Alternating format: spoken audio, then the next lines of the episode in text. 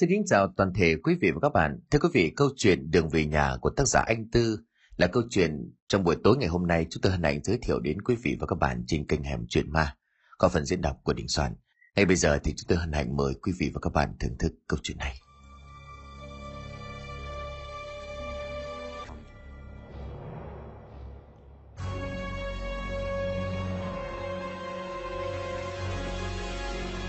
Thủy, Thủy ơi! Tiếng gọi khá lớn làm cho Thủy giật mình thức giấc. Theo phản xạ dù chưa định thần lại được, nhưng cô vẫn thều thào trả lời. Ai đó? Chị Huệ đấy em, chị mang ít trứng với lệ thịt sang cho em này. Ở quê gửi lên nhiều lắm, ăn không hết cho nên là chị chia cho mỗi phòng trong giấy trọ này một ít. Dạ em cảm ơn ạ, à. mà sao chị qua sớm vậy em còn chưa thức dậy nữa? Sớm gì mà sớm hơn 9 giờ sáng rồi đấy cô. Cái gì hả? À? Nghe đến đây thì Thủy thốt lên, hai mắt mở bừng bừng hướng về phía chiếc đồng hồ treo trên tường. Quả đúng là bây giờ đã hơn 9 giờ, nhưng sao lại như vậy được? Thủy nhớ là mình chỉ mới vừa chợp mắt cách đây không lâu. Để cho chắc ăn thì cô với tay lấy chiếc điện thoại trên bàn để kiểm tra. Màn hình bật sáng đập vào mắt của Thủy là hàng chục cuộc gọi nhớ và tin nhắn của đồng nghiệp cũng như người yêu của mình. Khỏi phải nói cô như thể một người mất hồn vậy, vội vàng vội vàng bật dậy, sửa soạn chạy đến công ty. Thực ra đây không phải lần đầu Thủy gặp phải tình trạng này, hay nói chính xác hơn là chỉ vòn vẹn một tháng trở lại đây. Cô đã ngủ trễ giờ đến cả chục buổi. Cho dù là có đặt báo thức hay là thậm chí ngủ từ thật sớm mà tình hình cũng chẳng khác hơn là bao. nên đến văn phòng hầu như mọi người đều nhìn chằm chằm vào Thủy, giống như cô mới từ một hành tinh khác đáp xuống. Và tất nhiên là điều cô lo sợ nhất đã thiện. Khi mà trưởng phòng kinh doanh gọi cô vào, sổ cho một chàng những câu giáo huấn về văn hóa công ty. Thủy nghe đến đâu thì chỉ biết thở dài thất vọng đến đó. Chưa hết cô còn nhận biên bản cảnh cáo, nếu chỉ tình trạng này tái diễn thêm một lần nào nữa, thì vị trưởng phòng kia sẽ làm báo cáo đến giám đốc và bộ phận nhân sự để cho cô thôi việc. Ta làm Thủy đứng dưới mái hiên của văn phòng, hai mắt đượm buồn nhìn bâng quơ vào một góc trong vô thức. Quả thật cô không biết được là rốt cuộc mình đang gặp phải chuyện gì. Đúng lúc này thì một giọng nói quen thuộc vang lên. Thúy, Thúy. Người đang gọi đây chính là Quốc, là người yêu của cô. Quốc làm bác sĩ khoa tim mạch tại bệnh viện của thành phố. Lúc sáng anh cũng lo lắng lắm, nhưng mà tại vì còn đang trực từ đêm cho nên không thể nào chạy qua phòng trọ của người yêu được. Thì nhận ra người yêu cô vội vàng rời khỏi mái hiên rồi leo lên in te. Cúc là một nụ cười thường thấy của mình rồi nhẹ giọng hỏi. Sao rồi em? Lúc sáng em lại ngủ quên nữa hả? Làm cho anh lo lắng lắm biết không? Tới tận lúc mà em nhắn tin lại anh mới thở vào nhẹ nhõm. Thủy im lặng thở ra có vẻ chán nản. Trên đường đi năn nỉ mãi cũng mít được cô kể cho nghe tình trạng của mình Nghe xong anh lại lo lắng hơn. Trời đất ơi, mấy lần trước anh cứ nghĩ là do em thức khuya, với lại bận việc trong bệnh viện cho nên anh không thường xuyên qua em được. Nếu mà nghiêm trọng vậy em thử đi khám đi. Thủy liền lắc đầu. Thôi, anh thừa biết em không thích tới bệnh viện mà. Nào là đứng xếp hàng bốc số, rồi chờ cả ngày mới đến lượt của mình. Chỉ nghĩ đến thôi là thấy mệt rồi. Không, anh bảo em đến bệnh viện khám như là người bình thường đâu. Em quên người yêu của em là bác sĩ à? Để đó, anh sắp xếp cho em một cuộc hẹn với một ông bác sĩ khoa thần kinh và vật lý trị liệu. Anh nghĩ chắc là em bị suy nhược cơ thể, cho nên đi sớm để tránh tình trạng tiến triển xấu. Thì cho dù trong lòng không có hứng thú, nhưng mà cũng không muốn tranh luận. Cô khẽ gật đầu cho xong. Hai người ăn sáng uống cà phê rồi quốc chờ Thủy về lại phòng trọ. Cứ sau mỗi lần trực đêm thì anh lại được nghỉ ca sau đó cho nên đêm nay quốc quyết định ở lại với người yêu. Đây không phải là lần đầu cho nên Thủy không hề phản đối. Tắm rửa xong xuôi thì kim đồng hồ cũng chỉ sang gần 10 giờ tối. Thủy ngả lưng xuống giường đắp thêm chiếc mặt nạ dưỡng da, rồi lim dim tận hưởng sự thoải mái. Quốc thì vẫn còn ngồi trên bàn soạn nốt mấy cái email để mà gửi cho bệnh nhân. Một lát sau anh quay sang thì đã thấy Thủy ngáy khò khò từ bao giờ. Thế cũng đã muộn quốc gầm laptop lại tắt đèn rồi đeo lên nằm bên cạnh người yêu. Anh cũng không quên đặt báo thức để mai gọi cô dậy cho kịp giờ làm. Trong lúc mê man ngủ quốc dường như cảm thấy có ai đó nắm tay chân của mình kéo đi. Nhưng lực kéo không đủ mạnh, cho nên anh chỉ mơ hồ rồi tiếp tục chìm vào trong giấc ngủ. 5 giờ 30 phút, tiếng chuông báo thức bắt đầu thực hiện công việc của nó. Quốc tỉnh dậy nhau mắt nhìn xung quanh. Do là đang mùa hè cho nên mặt trời lên sớm. Mới đây mà căn phòng đã ngập tràn trong ánh sáng. Việc đầu tiên Quốc làm không gì khác ngoài lay vai của người yêu rồi khẽ gọi. Thủy, Thủy ơi! Phải mất một lúc lâu sau Thủy mới có phản ứng. Cô leo cặp mắt của mình hỏi ngược lại. Anh cho em ngủ thêm một tí nữa đi, em mỏi người quá, mới nằm có một chút thôi mà. Trời đất ơi, có biết mấy giờ rồi không? Thôi lo dậy đi, hôm nay trễ làm bị đổi việc thì đừng có khóc. Thôi mà, cho em nằm thêm nửa giờ nữa thôi, em xin anh đấy. Thì được rồi, nằm đi, đúng 30 phút sau anh trở lại gọi, em mà không dậy thì coi chừng đó. Dứt câu thì lại gục đầu xuống gối ngủ một cách ngon lành. Còn Quốc tranh thủ 30 phút này anh dậy vệ sinh cá nhân, rồi chuẩn bị luôn bữa sáng cho người yêu. Nói sơ qua một chút về mối tình của hai người. Cả hai quen nhau được hơn một năm. Quốc là dân thành phố còn Thủy về quê vùng tỉnh lẻ. Cả hai hợp nhau lắm. Thậm chí là Quốc đã tính đến chuyện cưới xin luôn. Nhưng mà ngặt nỗi Thủy lại chưa muốn vì cô còn đặt mục tiêu ổn định công việc của mình. Trở lại với thực tại Quốc lững thững xuống dưới bếp, đang định bước vào nhà vệ sinh thì anh khựng lại. Bởi đầm vào mắt lúc này là một đống chén bát nằm bừa bộn trên bàn. Nhìn sơ qua thì đúng là bẩn và dính đầy dầu mỡ. Quốc liền nhíu mày thầm nhủ. Cái quái gì vậy? Hay là đêm qua Thủy dậy ăn khuya?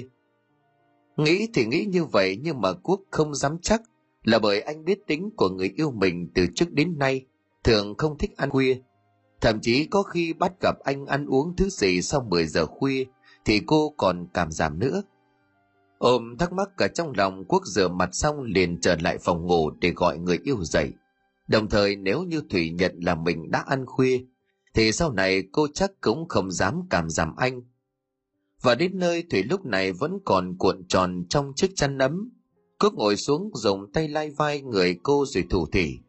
Thì ơi, dậy đi em. Hết 30 phút rồi sẽ đi nào. Cũng phải đến gọi lần thứ hai Thủy mới bắt đầu có chút phản ứng. Cô ngồi dậy đưa cặp mắt còn ngái ngủ nhìn xung quanh trong vô thức.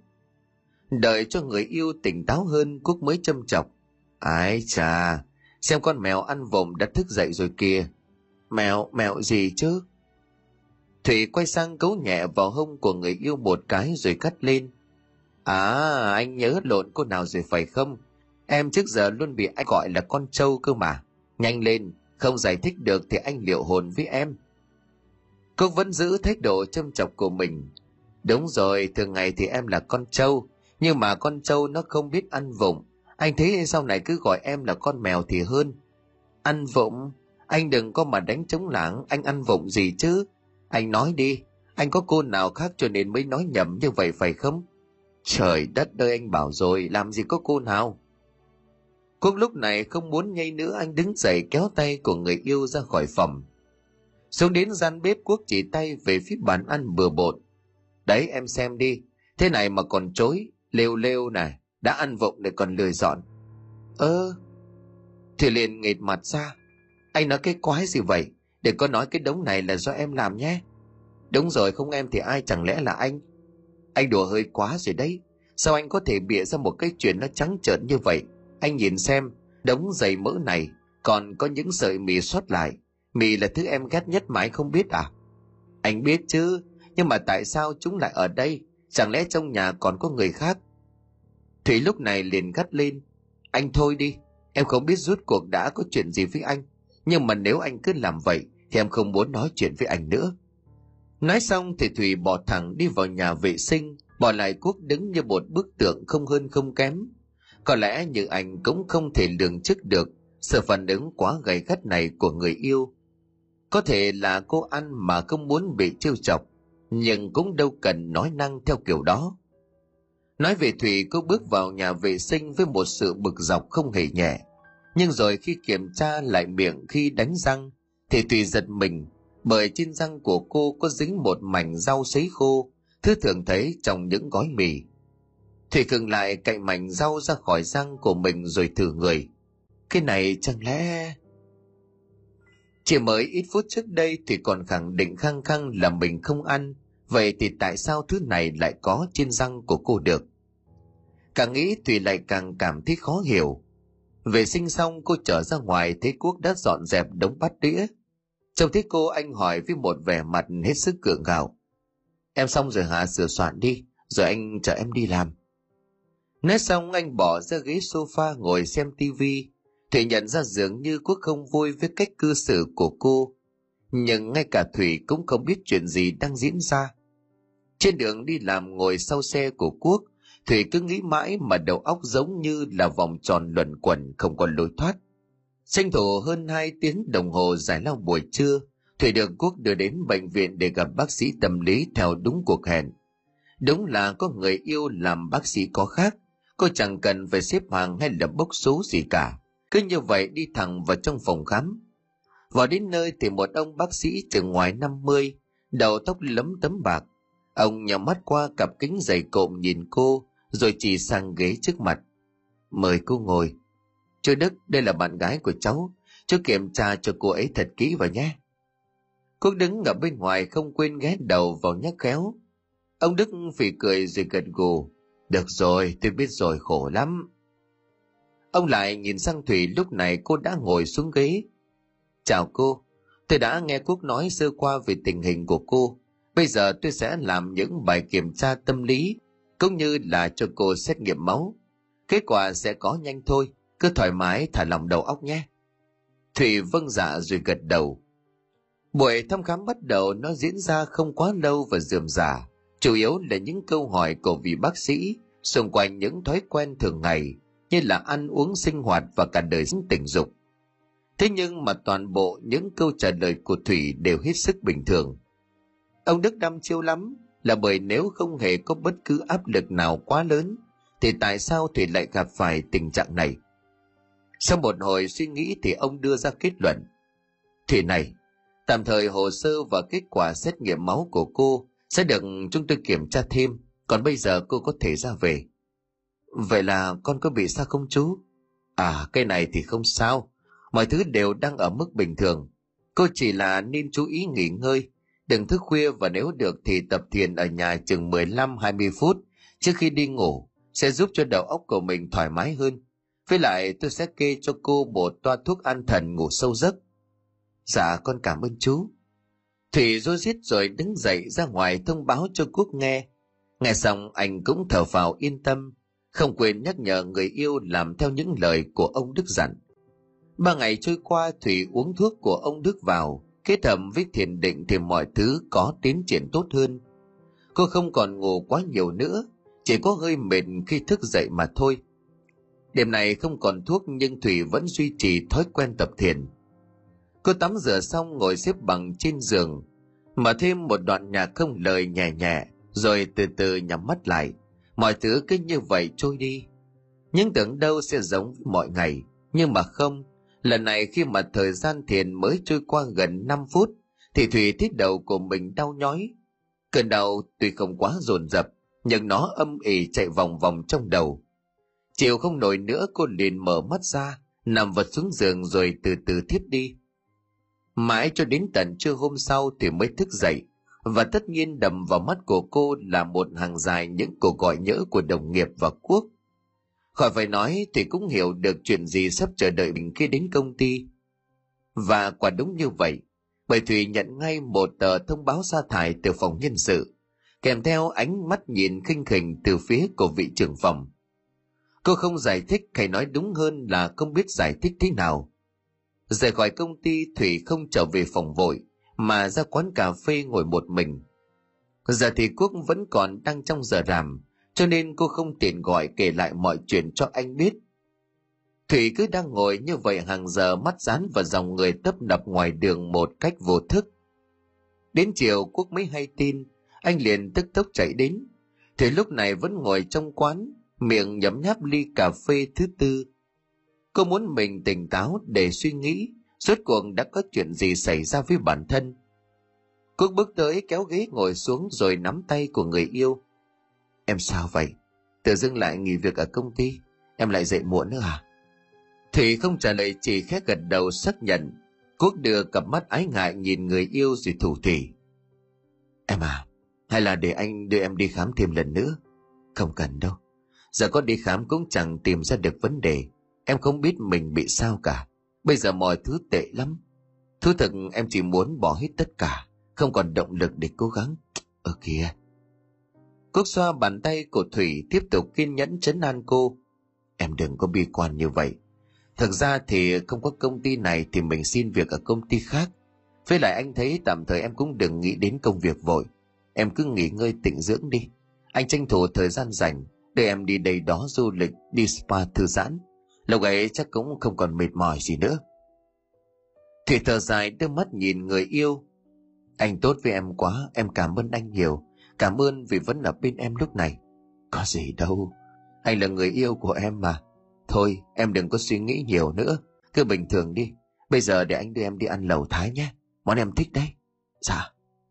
Thì mỉm cười tuy có hơi cường gạo, nhưng mà xem ra cơ mặt của cô cũng giãn ra được ít nhiều. Ăn uống xong thì Quốc đưa Thủy về lại nhà trọ. Đêm nay tuy có ca trực, nhưng Quốc xin nghỉ để dành thời gian bên người yêu. Có vẻ như không còn áp lực bên công ty, cộng thêm với sự động viên của Quốc, cho nên Thủy thấy tâm trạng của mình thoải mái hơn. Và tất nhiên là trong một buổi tối lãng mạn như vậy, cả hai không thể nào tránh được việc nảy sinh ý muốn quan hệ với nhau. Nhưng khác với những lần trước, sau khi vút về chán chê, đến lúc hành sự thì Thủy lại đau đến mức nhăn cả mặt. Chưa đầy một phút cô đã đẩy quốc gia rồi lắc đầu. Dừng lại đi anh, em đau lắm. Sao vậy? Hay là anh làm nhanh quá? Em không biết. Tự dưng em thấy đau lắm. Thôi lần này em không khỏe để lần sau nhé. Nói xong cuốn dậy đi thẳng vào nhà vệ sinh, bỏ lại quân với một gương mặt khó chịu vì mất hứng. Và đến nơi thì kiểm tra một cách cẩn thận, cô thấy phần dưới của mình đang dớm máu thì thốt lên. Cái gì thế này? Mình đến tháng à? Không thể nào, còn gần tới nửa tháng nữa mới đến lịch cơ mà. Nếu có sớm cũng đâu đến mức như vậy. Và có lẽ không phải tới tháng thật, khi mà lượng máu này có màu đen sậm, còn có mùi khá là tanh hôi. Thì nhíu mày nhăn mặt nghĩ mình đang mắc bệnh phụ khoa, cho nên cô vội vàng lấy dung dịch rửa cho cẩn thận. Giờ định ngày mai sẽ đi khám cho chắc ăn. Xong xuôi trở lại phòng ngủ thì thấy Quốc đã lim dim, thì nằm xuống bên cạnh cô cũng rất nhanh chóng chìm vào giấc ngủ. Trong cơn mê man Thủy thấy rất nhiều hình ảnh lộn xộn, nhưng chỉ duy nhất một thứ mà cô có thể nhận ra. Đó là một bóng người cứ đứng bên cạnh cô, không hề nhúc nhích, cũng chẳng hé răng lên một lời. Cứ hễ Thủy định trùm dậy hỏi xem đó là ai, thì bóng đó lại biến mất, rồi lại xuất hiện. Sáng hôm sau, Thủy thức dậy khá muộn, nhưng do không phải đi làm cho nên cô không vội vàng gì cả. Lúc này Quốc đã đi làm chỉ còn một mình trong phòng ngủ, thì nằm trên giường thêm chừng một giờ nữa, rồi lọ mọ ngồi dậy. Rất nhanh chóng cô cảm nhận được cơn đau âm ỉ nơi thắt lưng của mình. Nó đau như thể bị một vật gì đó đè nặng ghi xuống vậy. Khá khó khăn để ngồi dậy Thủy rít lên. Đau quá. Mà chuyện chưa dừng lại ở đó, bởi khi nhìn xuống phía thân dưới của mình, Thủy nhận ra máu đất tràn ra thấm đẫm cả một mảng ga giường. Khỏi phải nói cô chừng mắt lên rồi hốt hoảng. Cái gì thế này? Giữa trưa Thủy bước từ trong phòng khám phụ khoa. Gương mặt cô chẳng có chút khởi sắc nào. Bởi theo những gì ghi trong kết quả khám thì cô đã bị viêm âm đạo. Một chứng bệnh tuy không phải là hiếm gặp đối với phụ nữ. Thế nhưng mà Thủy thừa biết đời sống sinh hoạt của mình hoàn toàn không thể nào để dẫn đến căn bệnh này. Chưa dừng lại ở đó, câu hỏi của bác sĩ còn làm cho cô bất ngờ. Em thường xuyên quan hệ tình dục không an toàn phải không? Nếu có thì em nên ngừng lại một thời gian để cho cơ thể ổn định. Cũng may là không có quốc ở đó, chứ nếu không thì không biết anh ấy sẽ nghĩ thế nào. Bởi cả tháng nay hai người chưa quan hệ với nhau lần nào. Trở lại nhà trọ Thủy uống thuốc rồi nằm vật xuống giường, cả người của cô dã rời, đầu óc thì chốc chốc lại trở nên đau nhức một cách đầy khó hiểu. Nằm thêm được một lúc thì Thủy lại chìm vào trong giấc ngủ, và rồi trong cơn mê man lần này, cô lại trông thấy cái bóng bí ẩn kia. Nhưng nó không còn là im lặng như đêm qua, mà thì thầm vào tai của cô. Về nhà đi về nhà đi. Tiếng chuông điện thoại kéo thủy ra khỏi giấc ngủ. Cô vừa lấy nó trong trạng thái mơ hồ rồi đặt lên tai. Alo ai đây anh đây em làm gì mà anh gọi từ nãy giờ không có được vậy? Em đang ngủ mà. Trời đất lại ngủ anh gọi để hỏi xem em thích ăn gì. Tối nay anh định qua chỗ của em trộn tài nấu nướng rồi ngủ lại. Đêm nay em nhất định phải bù cho anh đấy. Trước lời đề nghị của quốc thủy nhớ đến ngay tình trạng sức khỏe của mình cho nên cô lắc đầu nói ngay. Anh ơi chắc không được đâu em đang không được khỏe để hôm khác nhé. Em lại làm sao nữa vậy? Em định cho anh nhịn đến khi nào?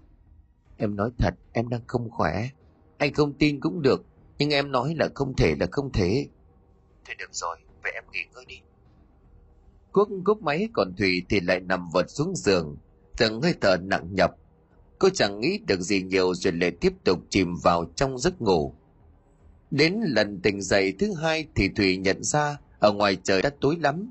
Cô đưa mắt nhìn lên trên đồng hồ đã hơn 9 giờ tối. Kiểm tra điện thoại một lần nữa không thấy Quốc gọi. Chắc điểm này anh không qua vì giận dỗi cô. Nhưng mà như vậy cũng tốt thì muốn được nghỉ ngơi lúc này. Đợi khi sức khỏe của cô ổn định lại, làm lành sau cũng chưa muộn. Trở lại với thực tại, thấy bụng hơi đói cho nên thủy ngồi dậy là mò xuống bếp để nấu đồ ăn. Mọi chuyện diễn ra bình thường cho đến khi cô đặt lưng xuống ngủ, thì lại bắt gặp cái bóng người đầy bí ẩn kia. Một tuần trôi qua, tình trạng của thủy chẳng khác hơn là bao. Cô vẫn mệt mỏi ngủ nhiều và thường xuyên ngủ mớ thấy những bóng người kỳ lạ. Cuối cùng thì sau khi suy nghĩ, thủy quyết định về quê của mình để tỉnh dưỡng, với hy vọng có gia đình ở bên, cô sẽ cảm thấy thoải mái hơn nhiều. Cái gì? Em nói sao em định về quê? Đúng rồi. Thủy liền gật đầu xác nhận.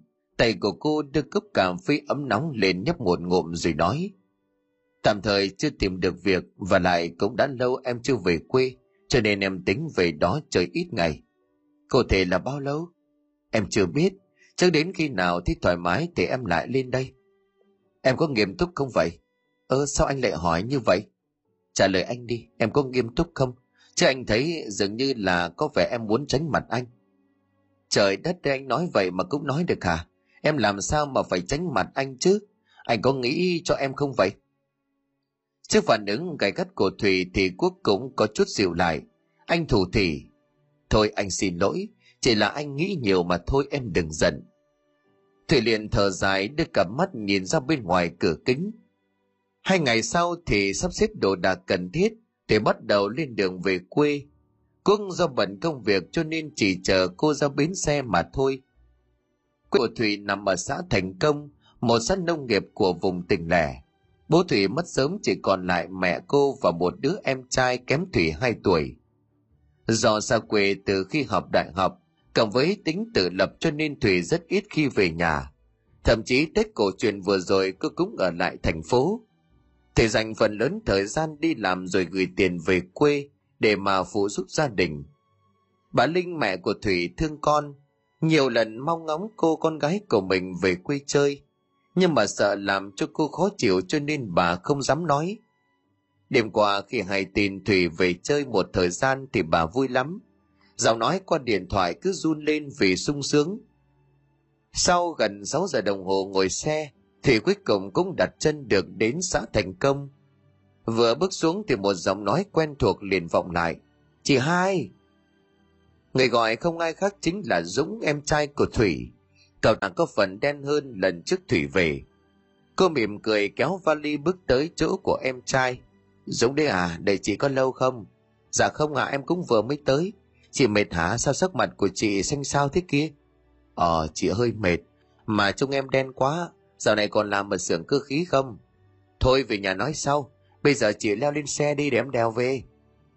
Thì gật gù lên sau yên xe honda cũ kỹ của dũng nó từ từ lăn bánh đi trên con đường đất gập ghềnh. Đi thêm chừng 15 phút thì về đến nhà. Thủy xuống xe, nheo mắt nhìn vào bên trong. Căn nhà cấp 4 cùng mảnh vườn nhỏ đầy rau xanh phía trước. Mọi thứ vẫn như cũ, không có quá nhiều sự thay đổi nào đáng kể. Từ trong nhà một bóng người chạy vội ra. Thủy, về rồi hả con Thủy? Bà Linh không giấu nổi sự xúc động mặt của bà nổi ửng lên, nắm chặt lấy bàn tay của Thủy. Con đi lâu lắm rồi đấy, lần này về phải chơi cho thật lâu nghe chưa? Dạ, con biết rồi. Thì gật gù rồi ba người cùng nhau bước vào trong nhà. Và đến nơi sự thân thuộc tiếp tục được thể hiện trước mắt của Thủy, bởi những thứ đồ ở trong nhà đều không thay đổi. Bộ bàn ghế, cái tivi màu dày cộm, thậm chí là còn gắn cả cái anten để thu tín hiệu, Thủy liền hỏi. Mẹ, con nhớ lần trước con gửi tiền về, cứ bảo mẹ mua tivi mới mà sao lại... Ôi giáo ơi mua làm gì, có ai xem đâu. Cái thằng Dũng thì đi làm cả ngày, lúc về chỉ cắm đầu vào cái điện thoại.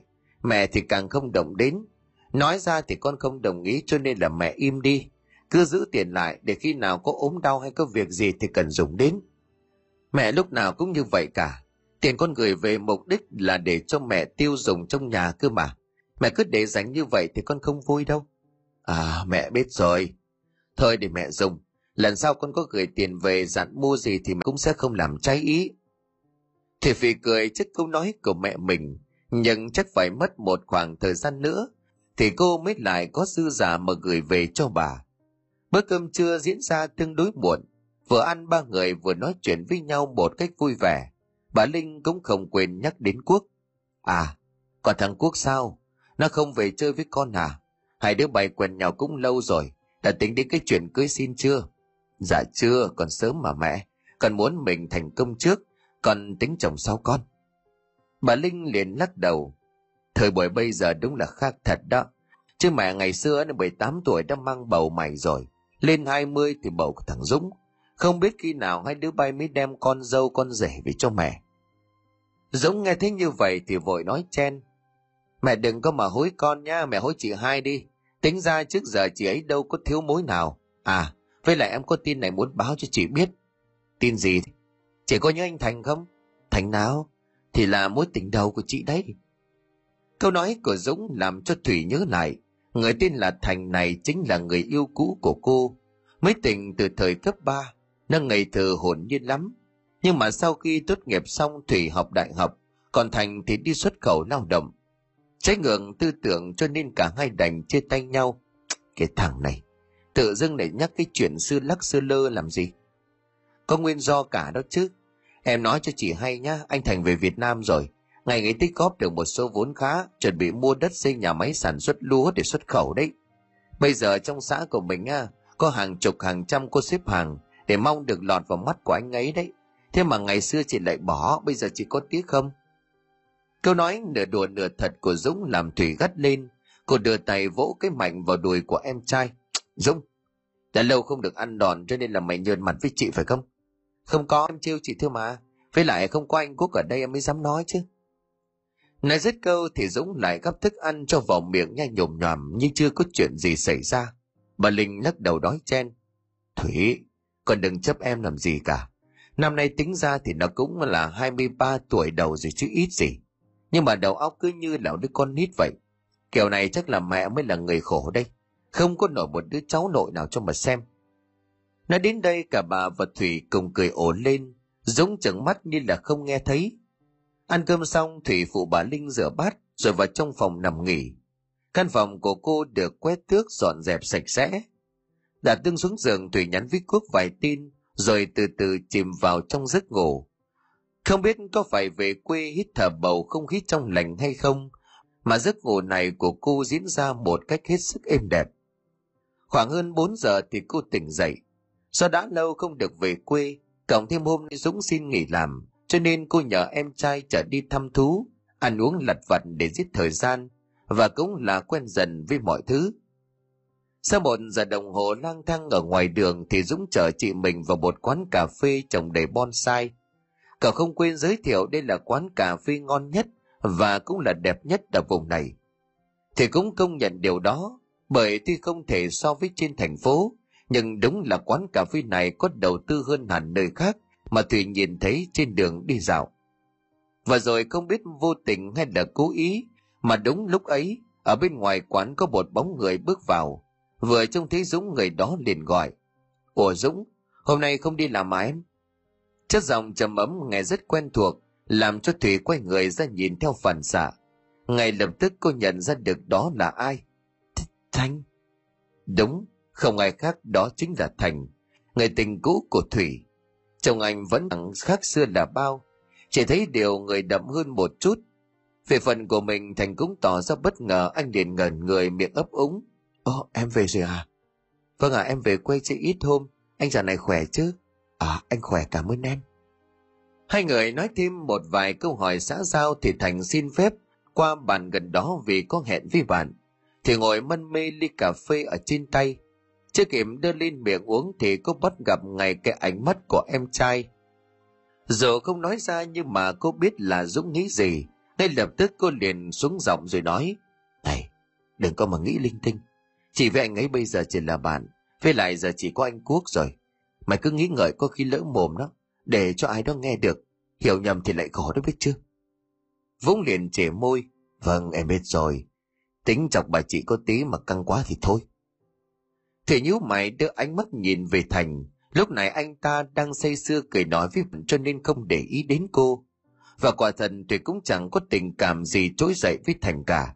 Mà nếu có thì chắc cũng chỉ là sự mến mộ vì anh ta thoát nghèo, tìm được con đường đúng đắn cho bản thân mình mà thôi. Trời tối dần thì bảo Dũng trở về nhà kẻo muộn. Trên đường về Dũng thao thao bất tuyệt về những cô gái mà mình từng hẹn hò. Còn Thủy thì cứ phải cố nhịn cười bởi cái tính nhát gái của cậu.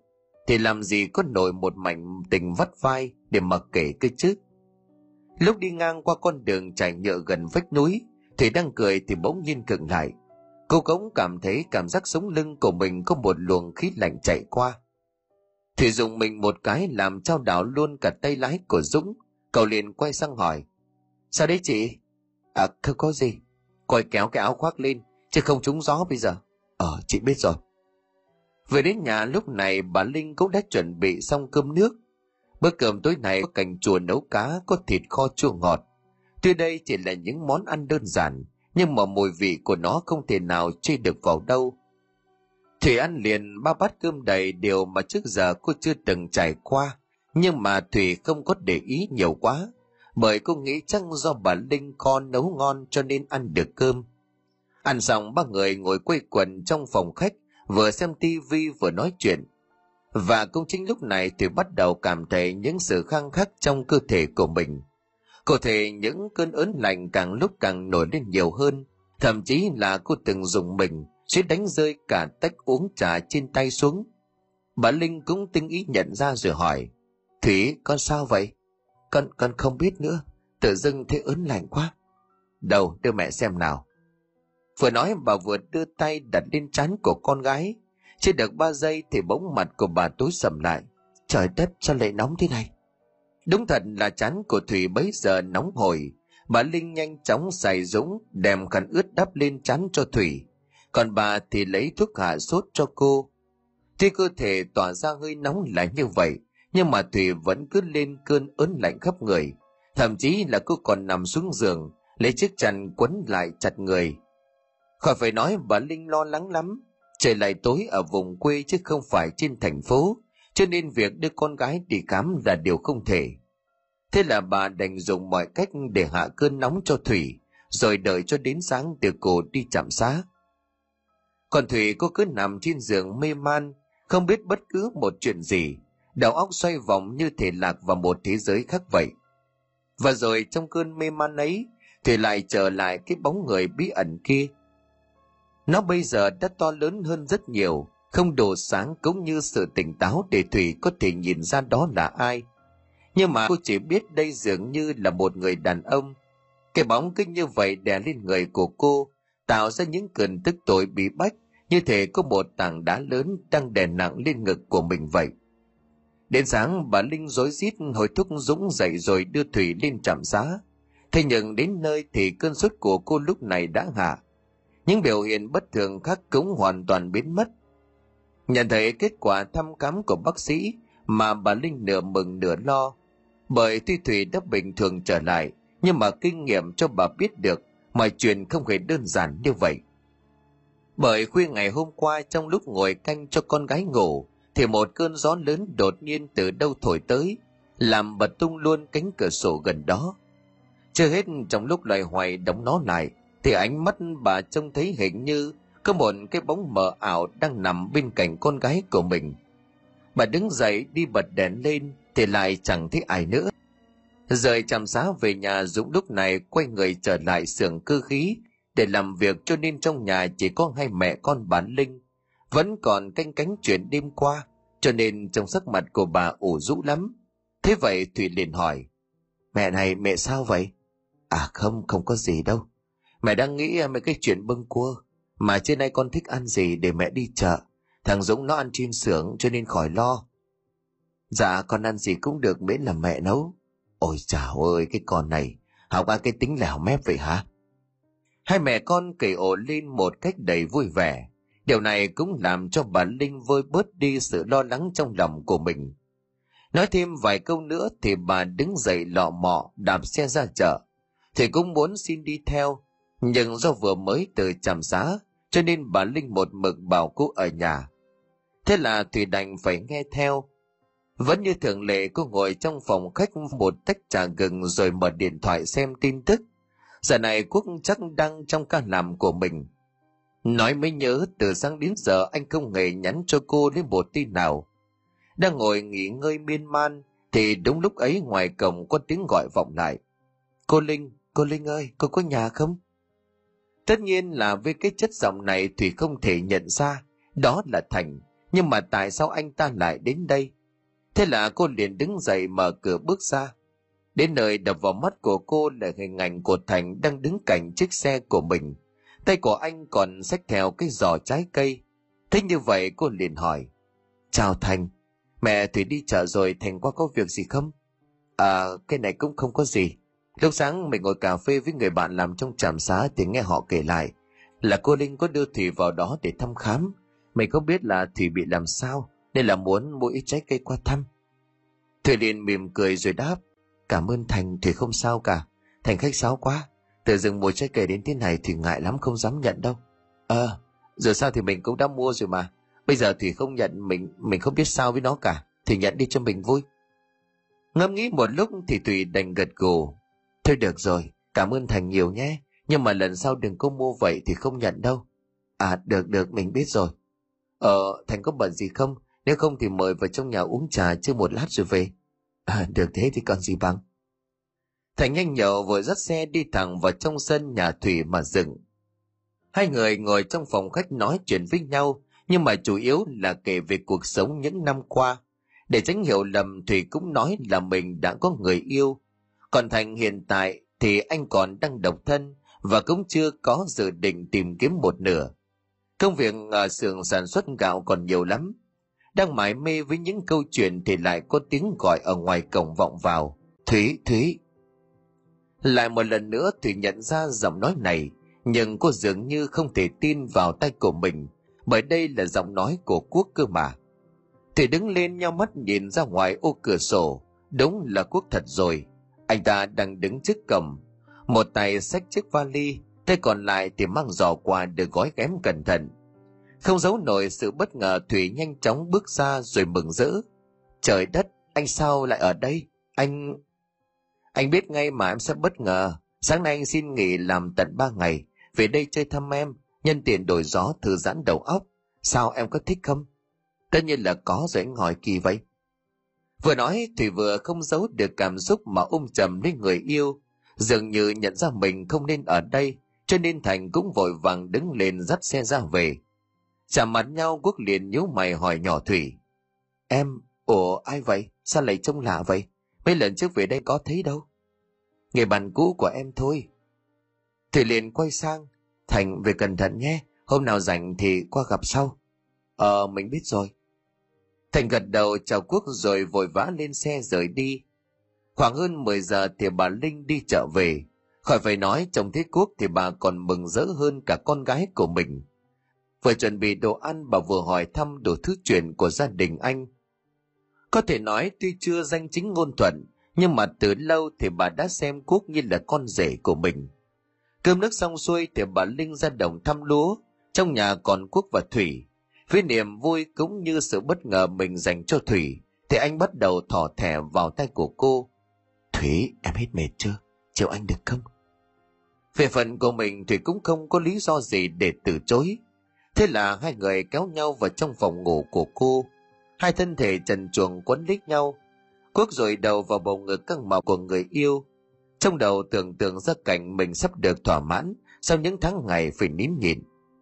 Thế nhưng không, là một lần nữa khi mà chỉ mới lâm trần chưa đầy một phút thì Quốc liền bị Thủy từ chối.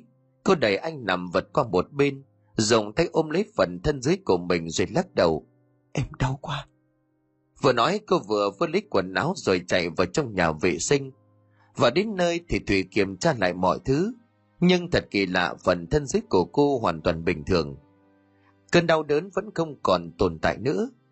Trở lại phòng ngủ lúc này mặt Quốc đã bí xị lại. Anh nhìn Thủy rồi thở dài thườn thượt. Còn cô thì nhanh chóng nằm xuống kế bên. Anh à, em xin lỗi. Hay là để lần... Thôi. Em không muốn thì thôi. Không cần gắng lần sau làm gì. Anh cũng chẳng biết rốt cuộc em bị sao nữa cả. Nói xong anh đứng dậy lặng lặng bỏ ra ngoài phòng khách. Nếu như cô khó chịu một thì Thủy khó chịu mười. Bởi cô không tài nào hiểu được bản thân của mình bị sao. Thậm chí là Thủy còn có ghét chút bản thân mình. Chiều đến thì Dũng đi làm về cũng như bản Linh. Cậu mừng rỡ lắm. Hai anh em vui vẻ nói chuyện vài câu thì Dũng rủ Quốc ra quán nhậu lai danh ngay. Tất nhiên là Quốc không thể từ chối. Trước khi đi, Thủy không quên dặn. Anh với thằng Dũng uống ít thôi nhé. Ờ anh biết rồi. Quốc đáp lại với một vẻ mặt lạnh lùng rồi cùng Dũng rời khỏi. Có thể thấy trong lòng của Quốc vẫn còn chưa hết bức bối. Ra đến nơi cứ rót ly nào là anh cầm lên uống lấy uống để. Và rồi như là một sự sắp đặt của số phận, Quốc nhận ra Thành lúc này cũng có mặt trong quán. Như một phép lịch sử anh nâng ly của mình hướng về đối phương để chào hỏi. Dũng nhìn theo và bất ngờ không kém. Anh Quốc, anh mời ai thế? Anh thấy người này quen, lúc nãy hình như có gặp ở nhà em. Cái gì? À thật à?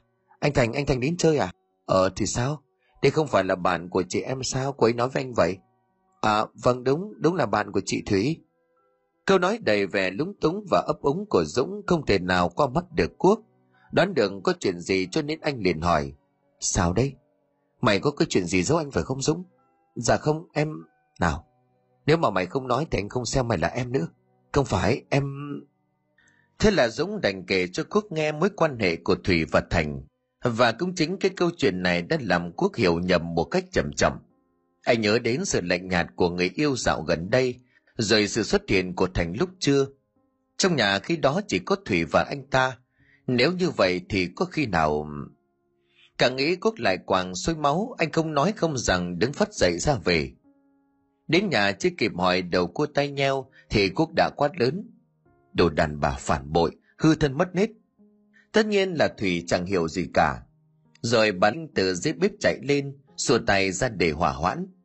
Quốc, con say rồi à? Có cái chuyện gì từ từ nói. Lớn tiếng hàng xóm ở đây nghe thế thì không hay. Có cái gì mà không nói được chứ? Hả? Cái chuyện con gái của bà lăng đoàn chắc nít tôi không nói được sao? Khỏi phải nói câu mắng này của Quốc dường như đánh sập đi toàn bộ hình ảnh của người bác sĩ lịch thiệp, có trí thức từ trước đến giờ. Thầy thích mẹ của mình bị nói như vậy thì cũng nóng cổ gắt. Anh Quốc, anh nói cái gì vậy? Anh có bình tĩnh không? Đây là mẹ của em, anh nói vậy được hả? Tại sao tôi không nói được chứ? Cô xem lại bản thân của mình đi. Đồ lăng loàn mất nết. Bây giờ tôi hiểu ra rồi, tôi đã hiểu tất cả. Vừa nói Quốc vừa xăm xăm bước vào phòng vô vội hành lý của mình nhét vào vali, rồi vội vã bỏ đi. Sự việc diễn ra quá nhanh khiến cho Thủy như là từ trên trời rơi xuống. Một lát sau Dũng thuật lại cùng mấy vỡ lẽ là mình bị hiểu lầm. Thế nhưng cho dù có gọi hay là nhắn tin thế nào thì Quốc không hề nhấc máy. Bất lực Thủy nằm vật xuống giường khóc nấc lên. Cô khóc vì chẳng làm gì nhưng bị hàm oan. Nỗi oan này nó nghiêm trọng lắm, ảnh hưởng đến cả danh dự của bản thân. Hơn 9 giờ bà Linh đóng cửa nhà lại, tắt đèn rồi bước về phòng của Thủy. Trong đầu của bà Định nói chuyện tâm sự với con gái, để xem thử cô Định sẽ giải quyết mọi chuyện như thế nào. Tùy tin tưởng con gái là như vậy, nhưng bà lại cho rằng nếu không có lửa thì sao có khói. Nên nếu có chuyện ấy xảy ra thật, thì bà cũng sẽ khuyên con gái của mình nghiêm túc trở lại. Đứng trước cửa phòng, bà Linh vừa gõ cửa vừa khẽ gọi. Thủy, Thủy! Thế nhưng bên trong không hề có chút phản hồi nào từ con gái, Cô nghĩ bà đã ngủ cho nên đành quay lưng đi. Tuân định về phòng của mình, nhưng mà đúng lúc ấy thì từ bên trong nhà lại phát ra một tiếng rền khẽ khẽ. Tiếng rên rỉ tuy nhỏ nhưng mà do cũng yên tĩnh nên bà cũng dễ dàng nghe thấy. Thế là không chút ngần ngừ, bà liền vặn tay nắm cửa phòng của Thủy mà bước vào. Khi mà cánh cửa vừa mở ra thì đầm vào mắt của bà là một bóng đèn cào lớn. Nó lớn đến mức đang bao trùm cả thân người của Thủy. Ai đó? Theo phản xạ thì bà liền hét lên và cũng như gần thức khắc thì cái bóng đen vụn biến mất. Khỏi phải nói thì chuyện vừa xảy ra nằm ngoài dự đoán và nhận thức của bà Linh. Đợi cho bà định thần lại thì bà chạy đến lai người của Thủy dậy. Thế nhưng vừa chạm vào thì bà nhanh chóng rột tay của mình lại. Bởi người của Thủy lúc này nó giống như thể một hòn than vậy. Cô như là chính thức chìm vào trong cơn mê man, không nhận thức được bất cứ một thứ gì. Thủy, Thủy ơi! Bà Linh vừa thét vừa gọi cho Dũng dậy. Tình hình của Thủy thậm chí còn nghiêm trọng hơn đêm hôm qua. Không còn cách nào khác Dũng đã phải chờ Thủy với bà Linh ngồi ở đằng sau chạy thẳng lên bệnh viện trên thị xã để cấp cứu. 5 phút 10 phút trôi qua, cả giờ đồng hồ trôi qua. Cuối cùng thì cả hai cô y tá được đẩy ra khỏi phòng cấp cứu. Bà Linh không chần chừ cô liền chạy đến để hỏi dồn. Các cô ơi, con gái của tôi nó nó bị sao vậy? Một vị bác sĩ từ đằng sau bước tới ông liền nhíu mày lắc đầu. Người nhà hãy bình tĩnh, cô ấy hiện tại đang hạ sốt, không có vấn đề gì cả. Trời đất ơi may quá. Thế nhưng mà... Nhưng mà sao hả bác sĩ? Tôi cũng không biết nữa. Cả giờ đồng hồ trôi qua tôi đã kiểm tra hết mọi thứ. Từ nhịp tim huyết áp cho đến cả phần đứng của máu. Thế nhưng mà hoàn toàn không thấy có chuyện gì bất thường. Cơn sốt này cũng rất là cao. Tôi nghĩ nếu mà tình hình này cứ tiếp diễn thì bà cũng nên đưa cô ấy lên bệnh viện tuyến trên để được thăm khám một cách đền tốt nhất. Nghe xong thì bà Linh liền quay sang nhìn Dũng, cậu ta lúc này hoang mang lắm. Về phần của mình thì sự hoang mang của bà Linh không chỉ có tình hình của Thủy không thôi, mà còn chuyện về cái bóng đen bí ẩn mà bà bắt gặp trong phòng của cô nữa. Gần như là cả đêm bà Linh ngồi thử trên băng ghế đá trong bệnh viện để suy nghĩ. Thủy thì đừng Dũng trông nom trong phòng bệnh gần đó. Cô vẫn mê man không biết trời trăng mây gió là gì. Và rồi trong mớ suy nghĩ hỗn độn của mình, bà Linh chợt nghĩ đến một người bạn của mình. Người này tên là Cúc, lúc trước hoàn toàn bình thường. Nhưng mà khoảng chừng ba năm trước thì đột nhiên phát điên, cười nói một mình, trong nhà cho rằng bà ta bị ma nhập, cho nên mời thầy về trừ tà. Một ông thầy được mời đến sau đó thì bà Cúc hết điên thật.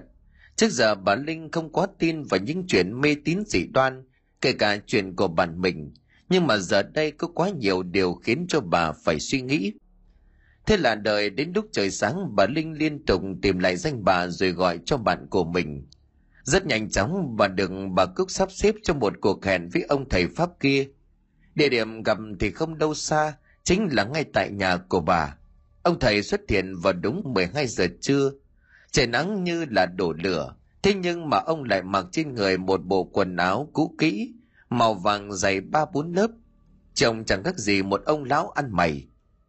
Nhưng do sự giới thiệu của bạn mình, bà Linh cũng không dám thất lễ mà chạy ra đón rước ông một cách đầy chu đáo. Thủy lúc này cũng đã được Dũng cho xuất viện, trở về nằm trong phòng nghỉ. Ông thầy Pháp chưa đi vào trong nhà vội. Ông ngừng trước hiên nhà rồi nheo cặp mắt, nhìn hết bốn phía xung quanh. Nhìn đến đâu thì cặp mắt của ông nheo lại ra vẻ đăm chiêu.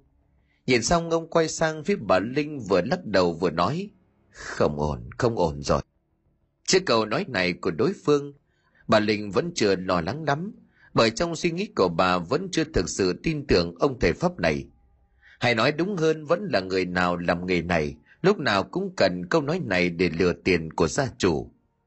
Thế nhưng điều mà bà Linh không thể nào ngờ tới lại xuất hiện. Thưa bà, tôi nói cho bà hiểu, tôi hành đạo với mục đích duy nhất là cứu người, chứ không hành để tâm tới tiền tài hay là công quả gì đâu.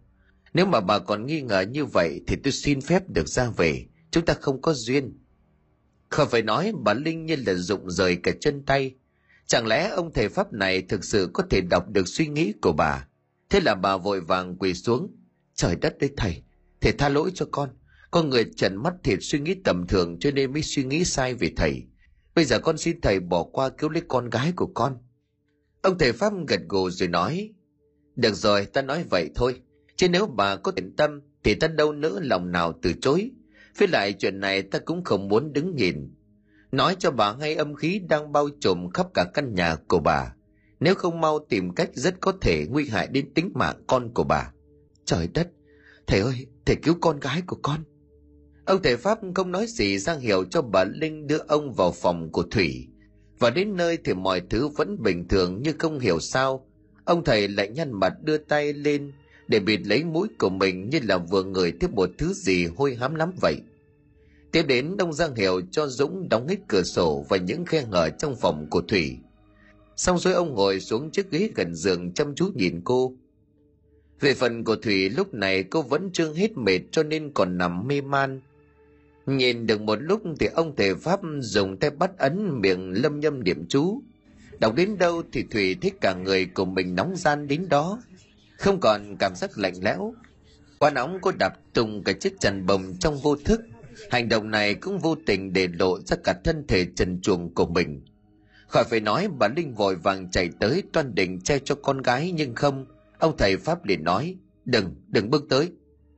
Tuy rất muốn che cho Thủy nhưng do ông thầy Pháp nói như vậy cho nên bà Linh cũng đành đứng yên tại chỗ, hướng ánh mắt nhìn để bất lực về phía con gái.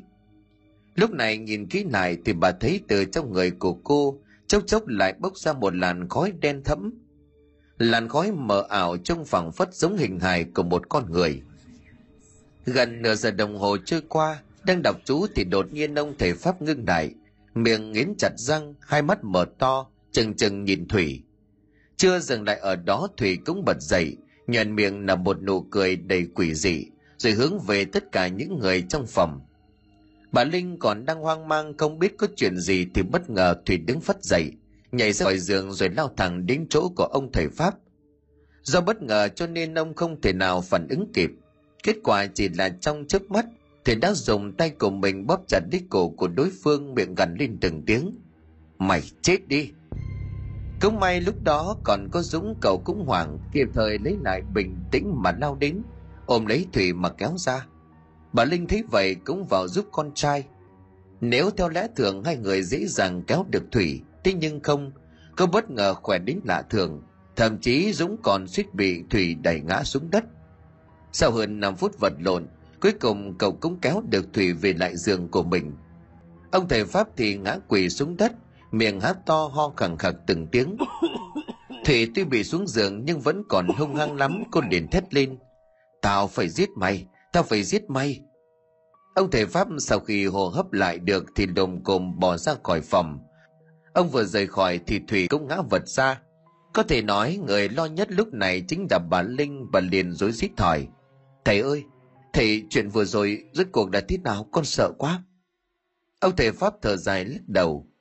Chuyện phức tạp hơn là tôi nghĩ nhiều. Ban đầu tôi cứ tưởng con gái của bà chỉ bị người âm theo quấy phá.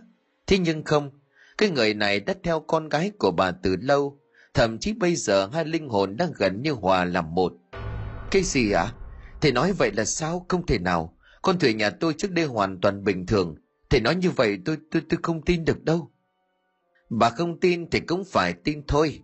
Cái vong này nó theo nhưng mà không hành con gái của bà bởi nó không chỉ muốn chọc phá, mà còn muốn bắt cô ta về làm vợ ban đầu nó chỉ bám theo một cách âm thầm, rồi từ từ khi xâm nhập sâu vào, nó chiếm được phân nửa hồn phách con gái của bà thì nó mới trỗi dậy theo như những gì tôi thấy, con gái của bà chín vía thì hiện tại đã bị mất đến bảy, tám phần rồi. Trời đất ơi! Bà linh ngã quỳ xuống đất nòa khóc lên. Tại sao lại ra nông nỗi này? Trời phật ơi, tôi làm gì có lỗi? Mà bây giờ con tôi nó phải chịu cái cảnh này hả chơi nào, bà bình tĩnh đi. Thực ra thì chuyện vẫn chưa gọi là không thể cứu vãn. Như thể bắt được vàng, bà linh vội chộp lấy tay của ông thầy pháp mà văn này.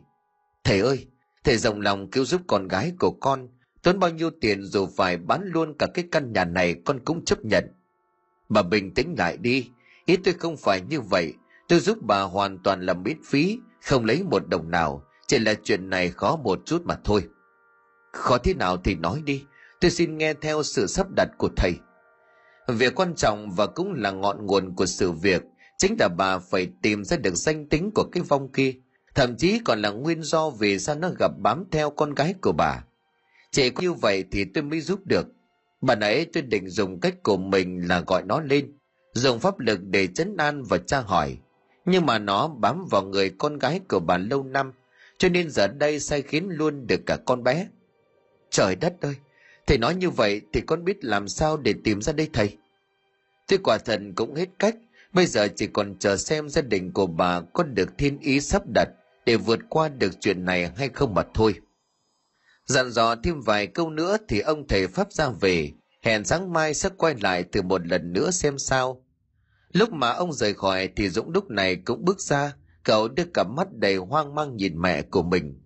Mẹ, chị hai chị ấy sao vậy? Chị ấy rút cuộc có phải vong nhập như lời của ông ta nói không? Sao con thấy sợ quá? Rút cuộc ai lại đi nhập với chị ấy như vậy chứ? Trước câu hỏi của con trai thì bà linh làm sao có thể trả lời. Bất lực, bà đứng dậy lững thững bước về phòng của con gái. Và đến nơi đèn đóm bên trong đã tắt, chỉ còn chút ánh sáng từ bên ngoài hắt vào. Nhưng bấy nhiêu đó cũng đủ để cho bà linh nhận ra thủy đang nằm ở trên giường không chút động đậy. Lo sợ bà linh sẽ gặp chuyện nhân lúc thủy tấn công ông thầy pháp, cho nên vũng vội căn gan. Mẹ đừng! Thế nhưng bà bà linh liền giơ tay ra hiệu cho con trai im lặng. Bà bước tới gần hơn, hít một hơi rồi ngồi xuống. Mày là ai? Câu hỏi tưởng chừng vô thưởng vô phạt của bà linh vừa mới vang lên, thì thủy cũng mở bừng mắt. Tuy nhiên cặp mắt này của cô không hề có tròng trắng, mà chỉ độc mỗi màu đen. Chưa dừng lại ở đó, cô khẳng khạc cười, đưa hai tay liền vỗ đồm đốt vào nhau. Bà biết sợ rồi sao? Nhưng mà tôi đâu có ngu tôi đâu có ngu mà tiết lộ tôi là ai. Nói cho bà biết, chỉ còn vài ngày nữa thôi cô ta sẽ thuộc về tôi. Làm vợ của tôi có gì không tốt? Với lại cả đứa hợp nhau như vậy cơ mà. Cái giọng trầm khàn khàn đặc vang lên đến đâu, thì trước mắt của bà linh ứa dần đến đó. Bất lực bà đành cúi người quỳ mọp xuống. Làm ơn tha cho con gái của tôi. Coi như tôi xin các người. Các người cứ nhập vào tôi đây, cứ giết tôi đây. Xin tha cho con gái của tôi bà già, bà bị điên rồi sao? Từ đầu có mù mà lấy người vừa già vừa xấu như bà. Mà này, tính ra theo vai vế thì bà là mẹ vợ của tôi tôi không thể xưng hô hỗn hào được. Có đúng không hả mẹ vợ? Sau này mẹ nhớ cúng kiếng cho vợ chồng con nhiều vào nhé. Không, đừng mà. Bà linh vừa nói vừa lao tới giằng lấy vai của thủy mà lay. Làm ơn làm ơn tha cho con của tôi đi. Thủy tiếp tục cười rét lên rồi ngã vật xuống đất rồi ngất lịm bà linh thẫn thờ cả đêm hôm ấy bà thức trắng, hay nói đúng hơn là hai đêm rồi. Bà chưa chợp mắt được bất cứ một giây phút nào. Giống cũng chẳng khác hơn là bao. Cậu tuy nóng tính muốn cứu chị của mình, thế nhưng nếu thứ kia là người trần mắt thịt, thì cậu còn có thể đánh đổi được. Nhưng còn đằng này thì dòng dã bà bốn ngày trôi qua, tình hình của thùy ngày càng nghiêm trọng. Cô hồn mê nhiều hơn là tỉnh táo lúc tỉnh thì cũng chỉ ú ớ được mấy tiếng. Chỉ trong một thời gian ngắn trông thủy như thể một cái xác di động vậy. Còn ông thầy pháp ông cũng thường xuyên có mặt để đọc chỉ chú với hy vọng có thể có kỳ tích xuất hiện. Nhưng mà càng ngày câu trả lời lại càng đi ngược với mong muốn ấy. Chiều hôm nay thủy vừa hút được hai muỗng cháo thì phun ra một bụng máu đen thành hồi đến lợm rậm. Ông thầy pháp thì lắc đầu nguậy ngoậy, cứ đà này nội trong hai ba hôm nữa thì sẽ không thể nào cứu được mất. Người nhà nên chuẩn bị tinh thần đi. Trời đất ơi, con ơi là con. Bà linh thốt lên ngã vần ra đất dãy rủa quả thật bây giờ bà lực lắm rồi. Thậm chí nếu được đánh đổi cả sinh mạng của mình lấy sự bình an cho con gái thì bà cũng cam lòng. Đang trong lúc rối bời, từ bên ngoài có tiếng người vọng đến. Cô linh cô linh, thủy ơi thủy ơi, có nhà không? Người vừa gọi đây không ai khác chính là thành dũng liền vội vàng chạy ra anh thành có việc gì không dũng à không không có gì anh nghe mọi người bảo là thủy đang bị bệnh cho nên qua thăm với lại cũng lâu rồi không thấy cô ra ngoài, không biết có chuyện gì không em Dũng thì cũng muốn bình thường với Thành lắm, nhưng mà do sợ thân thiết với anh thì lại bị hiểu lầm với chuyện của Quốc cho nên cậu ngập ngừng. À không có gì đâu anh. Chỉ, em chỉ là bị cảm thôi, anh cứ về đi. Giờ nhám bận lắm, chắc không để tiếp khách được. À thế thì thôi vậy. Anh có túi trái cây gửi cô Linh ăn lấy thảo, em nhận giúp anh nhé. Vâng ạ, em cảm ơn. Thành gật gù toan quay lưng bỏ đi thì từ trong nhà ông thầy Pháp chạy ra. Đứng lại cậu kia, đứng lại. Có chút bất ngờ Thành quay ra chỉ mình. Thưa ông, ông nói cháu à? Đúng là cậu. Cậu mau vào nhà, mau vào nhà đi. Ơ, khỏi phải nói Thành nghệt cả mặt, chẳng phải Dũng vừa mới bảo cậu ra về. Thành đưa mắt nhìn lại phía Dũng, cậu ta gật gù mở cổng rồi chỉ tay. Anh vào đi. Tuy không hiểu gì cả nhưng Thành cũng không chần chừ. Anh dắt xe rồi danh chân bước theo ông thầy Pháp. Và đến nơi phòng của Thủy Thành không khỏi bất ngờ khi trông thấy bộ dạng của cô. Chưa hết sự bất ngờ ấy càng được dâng lên khi mà anh nghe được câu chuyện đằng sau. Ông thầy Pháp cũng nói, sở dĩ ông phải kêu Thành vào đây là bởi lúc nãy khi mà dòng của anh vang lên thì ông tinh ý nhận ra sắc mặt của Thủy. Hay nói đúng hơn là cái vong trong người của cô có chút biến sắc. Ông đoán định Thành có chút hiểu biết về thân thế của nó. Ông nhìn chằm chằm vào mắt của Thành rồi hỏi. Này cậu, bây giờ cậu cố gắng nhớ lại cho tôi. Trước đây cậu và cô gái này có quan hệ thế nào? Và rồi cậu có từng nghe chứng kiến cô ấy kể về một người khuất nào không? Hoặc chỉ là một cái câu chuyện đùa về một người chết chẳng hạn. Cái này... Um... Thành nhíu mày cố gắng nhớ lại. Thật ra những kỷ niệm giữa anh và Thủy chỉ gói gọn trong khoảng thời gian mà hai người học cấp 3. Cho nên không mất quá nhiều thời gian Thành đã thốt lên. Nhớ, nhớ rồi. Sau đó thì anh liền kể. Khoảng cuối năm lớp 12, do đang quen nhau cho nên ngày nào Thành cũng chở Thủy đi học về. Và một chiều nọ thì hai người đi ngang qua đoạn đường vách đá trong xã, thì thấy người dân hai bên đường tập trung rất đông. Hỏi ra mới biết là có một vụ tai nạn từ ngã khá nặng. Nạn nhân là người xã gần đó. Vì say cho nên không làm chủ được tốc độ. cú va chạm vào vách núi khá mạnh, cho nên làm cho đối phương chết ngay tại chỗ. Thời điểm đó do tò mò cho nên cả hai đến gần để xem cho kỹ. Chứng kiến cái thi thể bầm dập, thì liền nắm chặt tay của Thành rồi quay mặt đi. Sau khi rời khỏi vụ tai nạn Thành liên tiếp nằm mơ thấy hình ảnh của người thanh niên kia, nhưng mà chỉ nghĩ do mình ám ảnh cho nên cũng cố gắng vượt qua. Kể đến đây Thành lại nói thêm, Thưa thầy, có chỉ nhớ được chừng ấy, có phải là hay không thì con không chắc. Tai nạn, tai nạn. Bà Linh nãy giờ đứng nghe câu chuyện của Thành cũng ngờ ngợ rằng có một khoảng thời gian khi mà Thủy ôn thi đại học thì có đêm bà trông thấy có người bám theo con gái của bà về tận nhà. Hỏi thì Thủy lắc đầu bảo không thấy không biết. Rồi một ngày nọ bà dình và bắt được quả tang nhưng mà cả kia trả lời một cách hết sức ngô nghê là thích Thủy đẹp cho nên theo về nhà. Định hỏi sẽ cưới cô làm vợ. Tất nhiên là bà Linh không đồng ý sau đó thì còn quát cho đối phương một trận. Trước khi bỏ đi hắn ta còn quay lại nói, bà yên tâm, con gái của bà không thể nào sống quá nổi 25 tuổi. Bà chỉ gặp hắn ta lần ấy, rồi mọi chuyện cũng trôi vào quên lãng. Nghe xong câu chuyện thì ông thầy Pháp nở một nụ cười đầy hào hứng, liếc mắt về phía của Thủy miệng lẩm bẩm. Phen này mày có chạy đằng trời, và quả nhiên sau khi nhà Dũng đi xác minh xin họ tin ngày tháng năm sinh của người bị tai nạn năm xưa, khi đó đúng là cái vong trong người của Thủy. Nút thắt đã được tháo gỡ. Chỉ mất chưa đến nửa giờ ông thầy Pháp đã trùng nó rồi thu vào trong một chiếc lọ. Thủy như từ cõi chết trở về, cô òa lên khóc nức nở ôm chầm lấy mẹ của mình. Những ngày sau đó khi mà sức khỏe dần ổn định, Thủy nhớ đến Quốc, Cô muốn kể cho anh nghe tất cả những chuyện kinh hoàng mà mình vừa trải qua.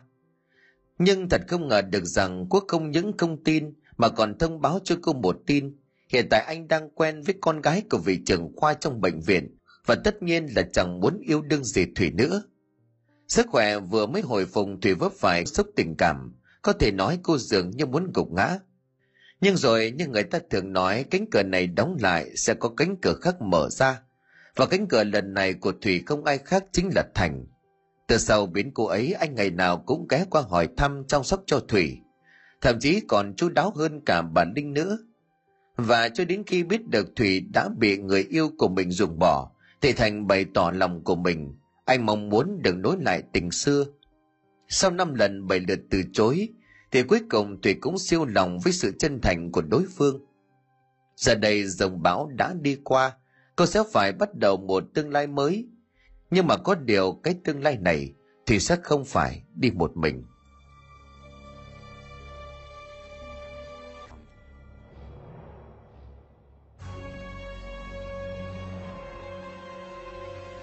Xin cảm ơn quý khán thính giả đã chú ý đón nghe. Xin kính chào tạm biệt quý vị, xin hẹn gặp lại quý vị trong những câu chuyện tiếp theo.